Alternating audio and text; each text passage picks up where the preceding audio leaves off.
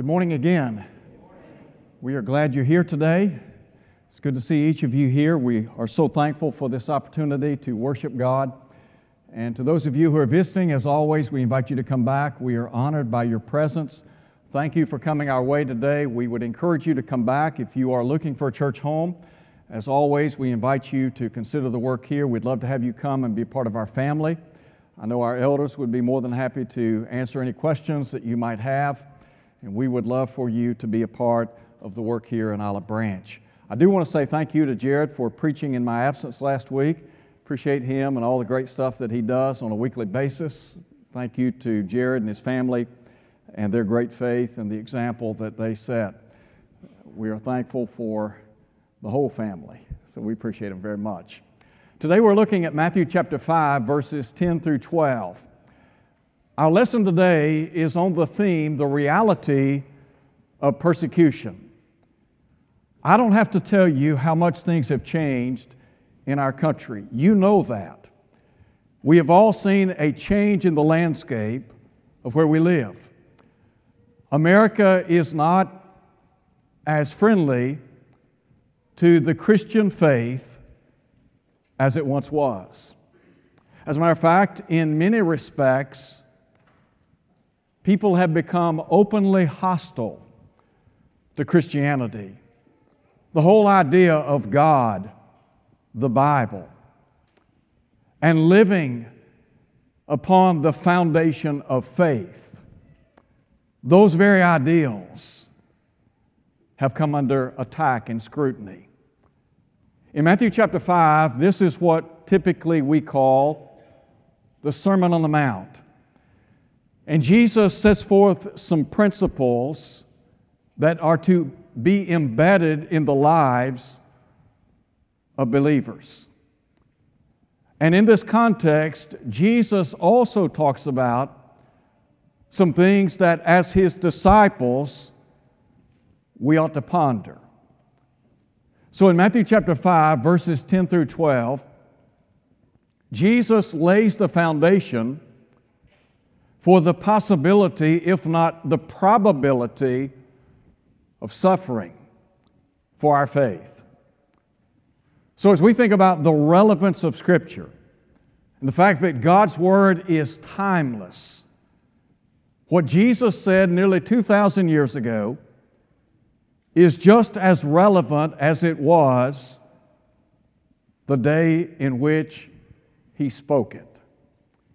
I want to begin by talking about first the challenge of persecution. Now, Jesus said, Blessed are those who are persecuted for righteousness' sake, for theirs is the kingdom of heaven.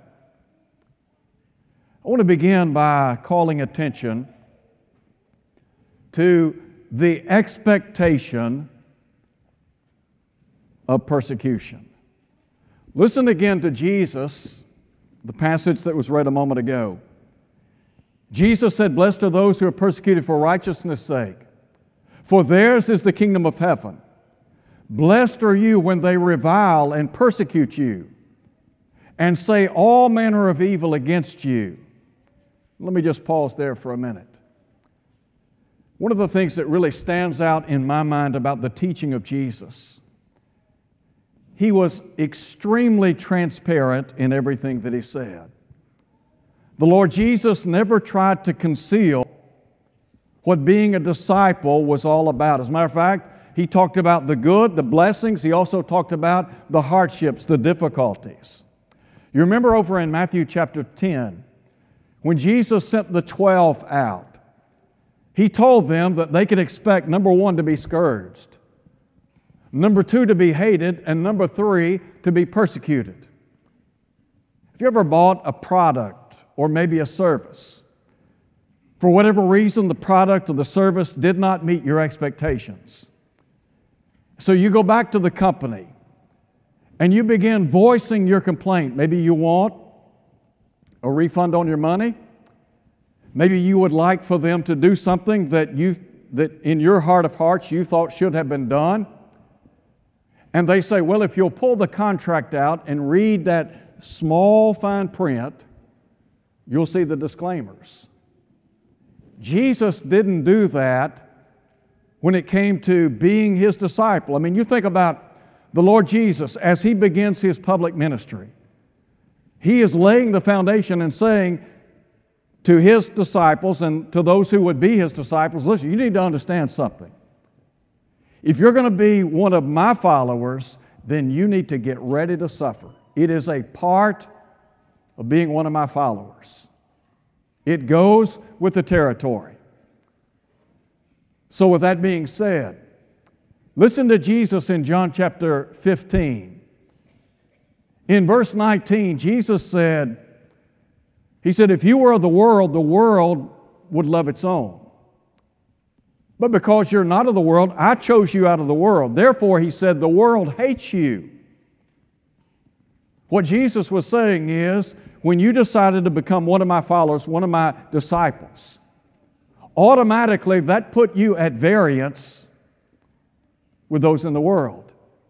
Paul knew something about facing tough times in life. When Paul wrote to Timothy in 2 Timothy chapter 3, in verse 12, he would say, All that will live godly in Christ Jesus will suffer persecution. Now think about that. Timothy was his son in the faith. And Paul, in writing to Timothy and really writing to people of every generation, is saying when you choose to become a disciple of Jesus and live a godly life, you can just mark it down. Persecution is going to come your way. It is a part of the territory. The bottom line get ready to suffer. It's coming. So, first, there is this expectation. But then, secondly, there are examples. I mean, think about all the examples we have in Scripture of people who suffered for their faith. Now, listen to Jesus. He said, Blessed are they when they, or blessed are you rather, when they revile and persecute you and say all kinds of evil against you falsely for my sake. Rejoice and be exceedingly glad, for great is your reward in heaven. And then note this For so they persecuted the prophets who were before you. Could I ask you a question today? What prophet do you know of in the Old Testament era? What prophet do you know of that would have been classified as popular among the populace? I can't think of any prophet that found favor in the eyes of God and really, in many ways, the most successful prophet in the eyes of the people that I can think of was Jonah. And Jonah wasn't even sent to the people of God, but rather he was sent to preach to Nineveh, Gentile people. In chapter 3, his preaching and teaching found favor in the eyes of the people. And you remember what Jonah records there? They repented in sackcloth and ashes all the way starting with the king and filtering down. But look at Jeremiah. What about Elijah? Elijah, remember that great showdown he had on Mount Carmel? 450 prophets of Baal put to death. In chapter 19, Jezebel, the evil wife of King Ahab, sent word to him. And basically, she told him, Let me tell you what, I will have your head. And the Bible says that Elijah fled, was despondent, so much so that he wanted to die. And yet God had to remind Elijah in the long ago look, I still have 7,000 in Israel who have not bowed the knee to Baal. And then what about Shadrach, Meshach, and Abednego in Daniel 3? Nebuchadnezzar, the king over the Babylonian Empire. You remember he built a golden image 90 feet high, 9 feet wide. The text says that at the sound of certain musical instruments, every single person was to bow down and pay homage to that golden image. Well, there were three young men by the name of Shadrach, Meshach, and Abednego. They wouldn't bow and they wouldn't bend. And do you remember Nebuchadnezzar gave them the opportunity to recant, to back up, to bow, and they would be saved. And they knew that if they did not bow and recant, they would be cast into a burning fiery furnace. You know what they said? Bring it on. And they were thrown into that burning fiery furnace. And Nebuchadnezzar got to see four people in, the, in that furnace, one like unto the Son of Man. They were spared. What about Daniel himself? You know, Daniel is an interesting study. Daniel rose to prominence in the court of the Babylonians. And then, when Babylon gave way to the Medes and the Persians, Daniel was prominent in that court. And you remember in Daniel, the Bible tells us that an edict had gone forth that no one was to petition any god or man, with the exception of the king, for a period of 30 days. Otherwise, their fate would be they would be cast into a den of lions. Do you think that deterred Daniel from getting down on his knees and praying to God as he had done in days gone by? Daniel, in light of the edict that was unalterable, went back home, got down on his knees, and prayed to God. And guess what happened? Cast into that den of lions. In the New Testament, you think about the church being born in the period of the Roman Empire. The church was born and began to grow in a state of civil unrest in many respects. There was Jewish persecution, and then there was persecution from the Romans.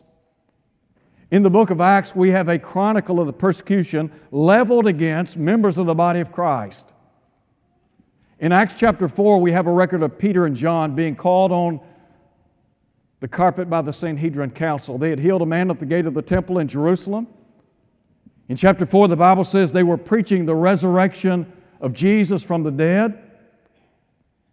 And the Sadducees and the priest and the captain laid hold on them, put them in custody, and they have to give an account of what just happened. And they wanted to know by what name, by what power have you done this notable deed?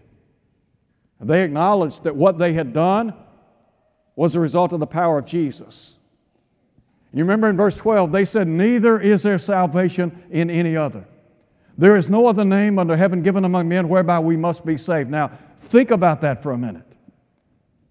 They are standing before the Sanhedrin Council, this governing body of the Jewish people. And the Jewish council, they're trying to protect their turf. And they're going to let it be known look, you want to be saved, all roads run through one man. That's Jesus Christ, the Son of God. In verse 13, the text says, they recognized Peter and John were uneducated and untrained men. But Luke said, they marveled. Why? Because these men have been with Jesus. And let me tell you what, three, three and a half years with Jesus will make a difference in your life, won't it? Were they changed men? The text says that they commanded these men not to preach or teach in the name of Jesus. I just hear them now. They said, We cannot but speak the things that we've seen and heard. They went back, rehearsed these events with their fellow disciples. They prayed to God that they might preach the word with all boldness, and that's exactly what they did. In chapter 5, the apostles are apprehended and they're put in prison. They are released. And then the council threatens them. Matter of fact, not only did they threaten them, they beat them. And then they commanded them not to teach or preach in the name of Jesus. And here's what Luke said daily in the temple and in every house, they did not cease preaching and teaching Jesus as the Christ. What about Acts chapter 7? Stephen. Stephen gave a narration of the Hebrew history. And he was put to death. And there was a fellow by the name of Saul that consented to his death. Remember Saul of Tarsus? Saul did many things, as he would say, from his own lips. He said, I did many things contrary to the name of Jesus of Nazareth. In Acts chapter 8, the Bible says Saul made havoc of the church. Now, you talk about terrorism, he was a terrorist in the true sense of the word, wasn't he? So here's a guy who is militant. He is doing everything within his power to destroy the body of Christ. And then what about in Acts chapter 12? The Bible says that James, the brother of John, was put to death with the sword by Herod. Turn over to Acts chapter 14. And there you read of Paul, Paul and Barnabas in the city of Lystra. And as a result of their preaching and teaching, there were a lot of folks that didn't like what they heard. And Luke says that they stoned the Apostle Paul. Paul, in recounting his persecutions in 2 Corinthians chapter 11, said, Three times I was beaten with rods, once was I stoned. 195 stripes had been laid upon his back. You remember in Galatians chapter 6, Paul said, I bear the marks of the Lord Jesus Christ. I believe the Apostle Paul had been scarred. His body had been scarred and marred for the cause of Christ. Probably picked him out of a lineup by the very visible scars on his body. In Acts chapter 16, Paul and Silas in the city of Philippi. You remember they were again persecuted. They're beaten. They're cast in prison. Their feet are fastened in stocks. And how'd they react to that? Do you remember? Text says at midnight they prayed and sang praises to God. In 2 Timothy chapter 3, Paul talked about the persecutions and afflictions that he had encountered in Antioch, Iconium, and Lystra. He said, What persecutions I endured. Paul faced any number of hardships in life. And the point is, there are numerous examples. John, for example, when John wrote the Revelation in chapter 1, he had been banished to the Isle of Patmos. He was suffering tribulation. Why? Because of his faith in Christ. So, do we have the right to expect to be persecuted for the cause of Christ? I think Jesus is saying you need to understand, first and foremost, the challenge of persecution. But then, secondly, what about the causes? What are the causes of persecution? Jesus tells us. Listen to him again, Matthew chapter 5.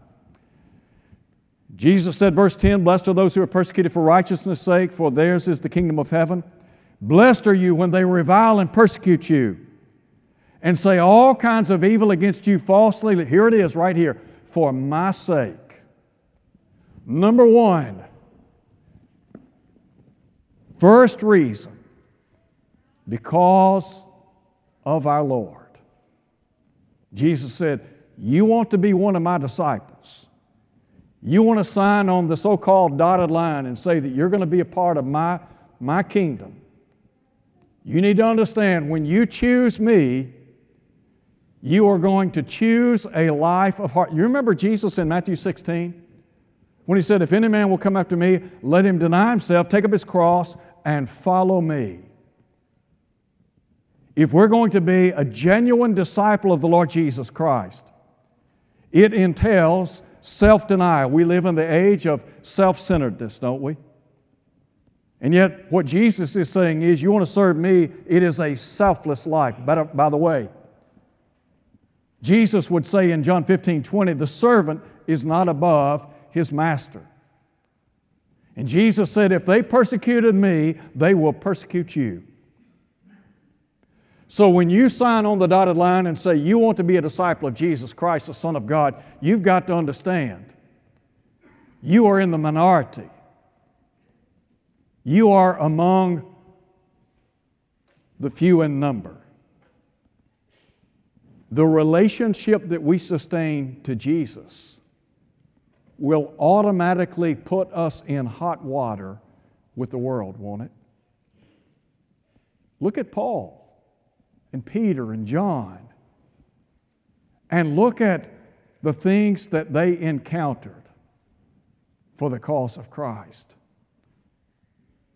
Do you think they do you think that they were willing to die for their faith? I have no doubt.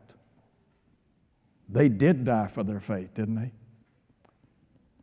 So, first and foremost, to understand that because of our relationship to the Lord, on Pentecost Day, when the Apostle Peter preached the gospel for the first time in its fullness, you remember he said, Let all the house of Israel know assuredly that this same Jesus whom you crucified, God has made both Lord and Christ. When we say we want to be a follower of the Lord Jesus Christ, we are saying He is our Lord. He is the King of kings and Lord of lords. Our allegiance is to Him. So to understand that priority number one is Jesus in life, isn't it? Look at the life of the Apostle Paul. When Paul wrote to the church at Philippi, Paul was in chains for his relationship to Christ. He would say in 2 Timothy chapter 2, I suffer trouble as an evildoer, even to the point of chains. But he said, The word of God is not bound. Here's Paul chained to a Roman guard. Every four to six hours, they're rotating these guards in and out. All right, Paul, what are you talking about? He's talking about Jesus, isn't he? Why? Because Jesus was his life. In verse 21 of Philippians chapter 1, Paul makes this statement, and he preceded that by saying, Christ will be magnified in my body, whether by life or by death. So he said, For me to live is Christ, if you and I had the opportunity to sit down and interview Paul and we said, Paul, what's your life all about in one word? Here's what he'd say Christ. That's it. Here's a guy that's willing to die for his faith in the Lord. Here's a guy whose allegiance to Jesus, in many respects, was unparalleled. So, our relationship to the Lord, and then here's a second reason our lifestyle as a child of God, number one, are we not supposed to be distinctive? Are we supposed to blend in with the world? You know, Paul said we're not to be conformed to the world, but rather we're to be transformed. The challenge of the hour is either transformation or confirmation. Are you transformed? Are you living a transformed life? Or have you conformed and recanted and gone back to the world? Can people tell you're a child of God? Peter said you're an elect race, a royal priesthood, a holy nation, a people for God's own possession. Paul was a walking, talking billboard for Jesus. I can tell you, wherever Paul went, they knew something about Jesus.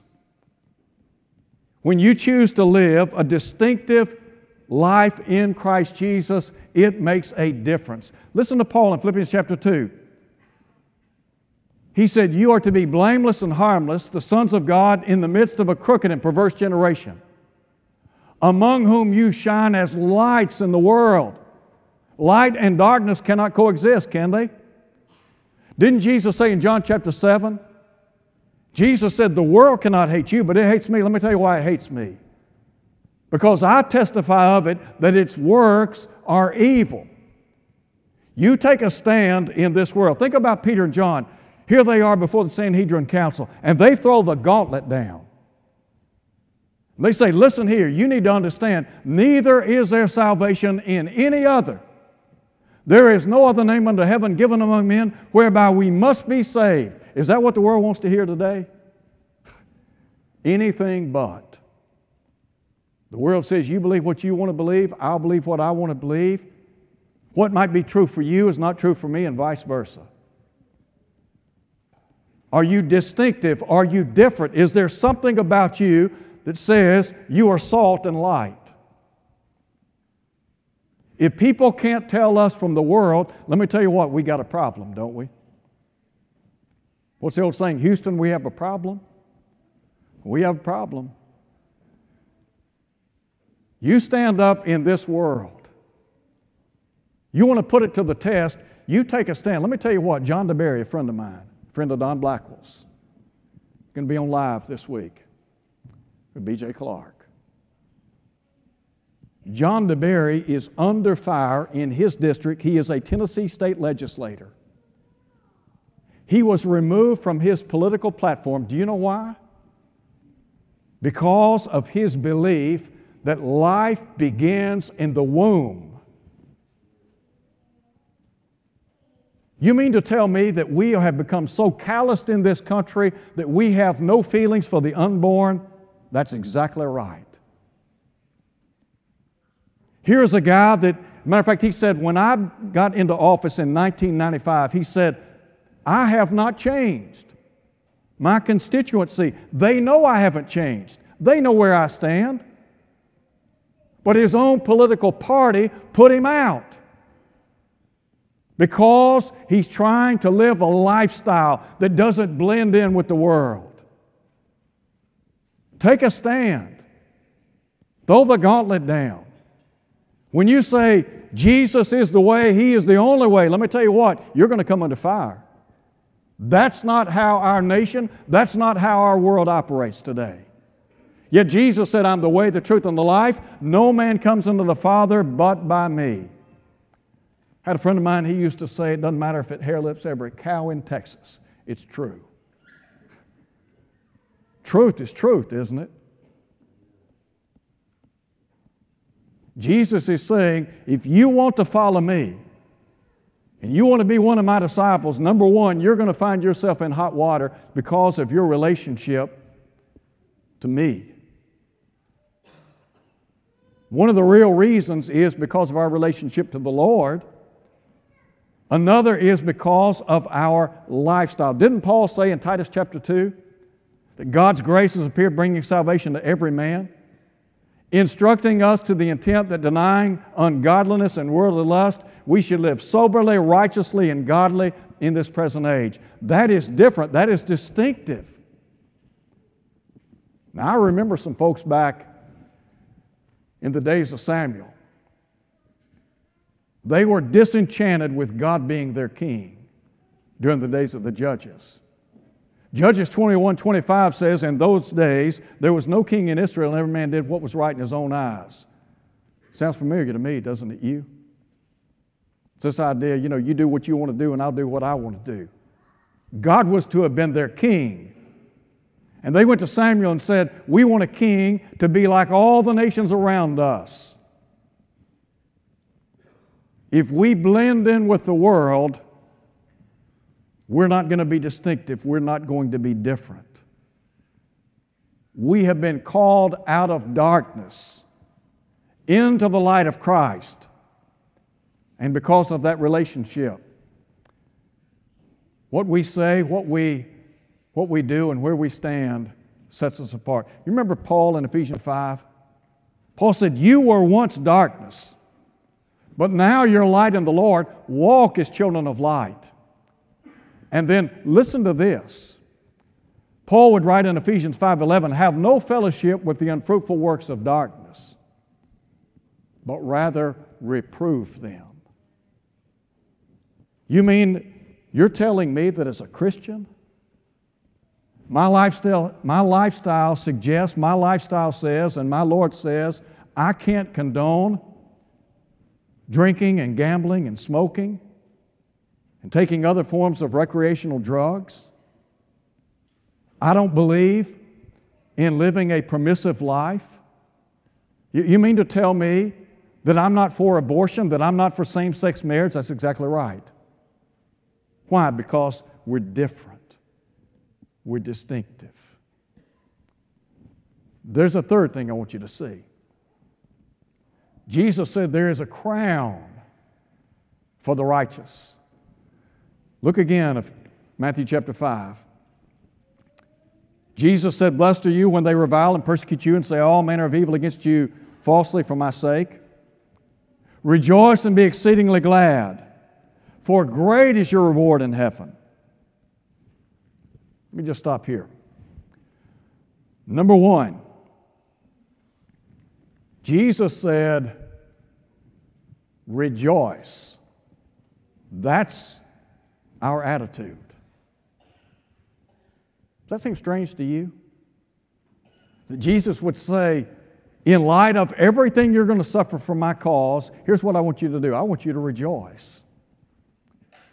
When Peter talked about that fiery trial that was to come upon the children of God in the first century, you remember he said that when the Lord Jesus is revealed, when he comes in his glory, verse 13, 1 Peter 4, he said, You will be glad with exceeding joy. Why is that? Because you're numbered among the faithful? Go back again and read Acts 5. When the apostles were beaten, They praised God because they had been counted worthy to suffer shame for his name. Peter said, Peter said in the long ago, on their part, he's blasphemed. On your part, he's glorified. Peter would say, if any man suffer as a Christian, let him not be ashamed, but glorify God in this respect. So I think about our attitude. But then what about what about our assurance?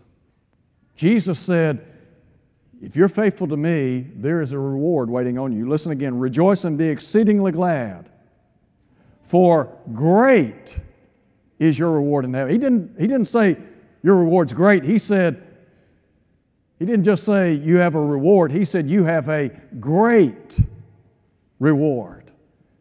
When Jesus surveyed the seven churches of Asia Minor, he talked about the persecutions and the troubles and trials that some of those folks were facing in the first century.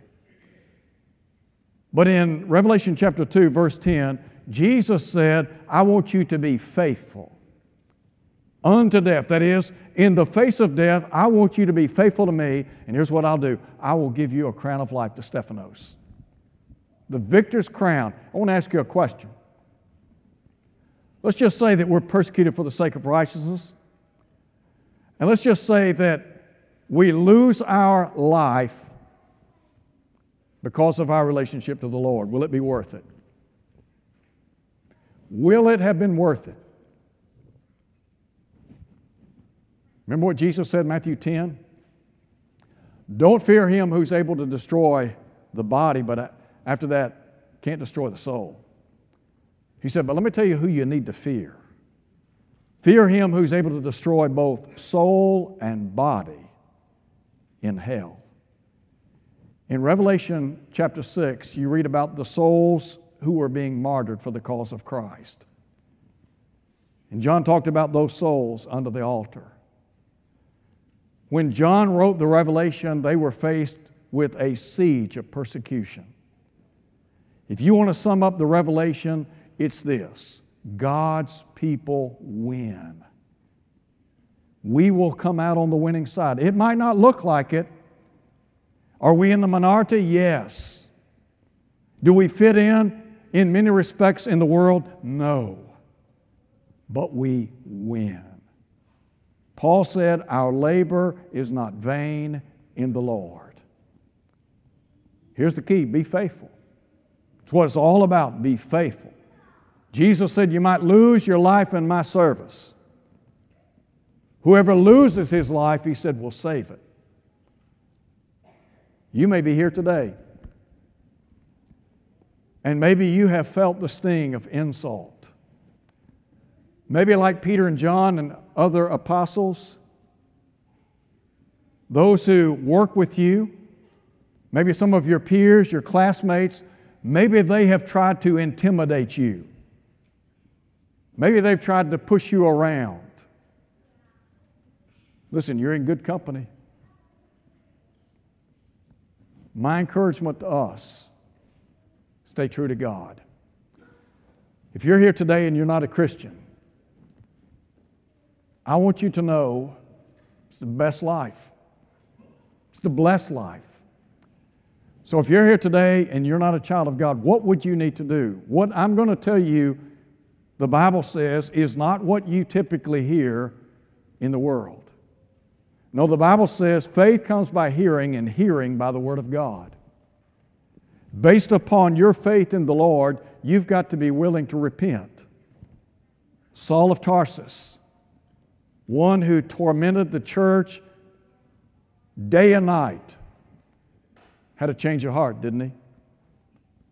Saul of Tarsus repented of his sins, confessed the name of Jesus, and then was baptized into Christ so that his sins might be washed away, Acts 22 16. If you will do that, God will forgive you and put you in the church. And you need to be in the church because that's where the saved are, Ephesians 5:23. If you're here today and you're not what you ought to be. Maybe you're not faithful. Maybe you have, maybe you've fallen under the weight of persecution. You haven't stood like you should have. The beauty of, the beauty of Scripture is God will forgive, won't He? John said, if we confess our sins, He's faithful and just to forgive us, to cleanse us from all unrighteousness. Our encouragement to you would be come home as we stand and sing.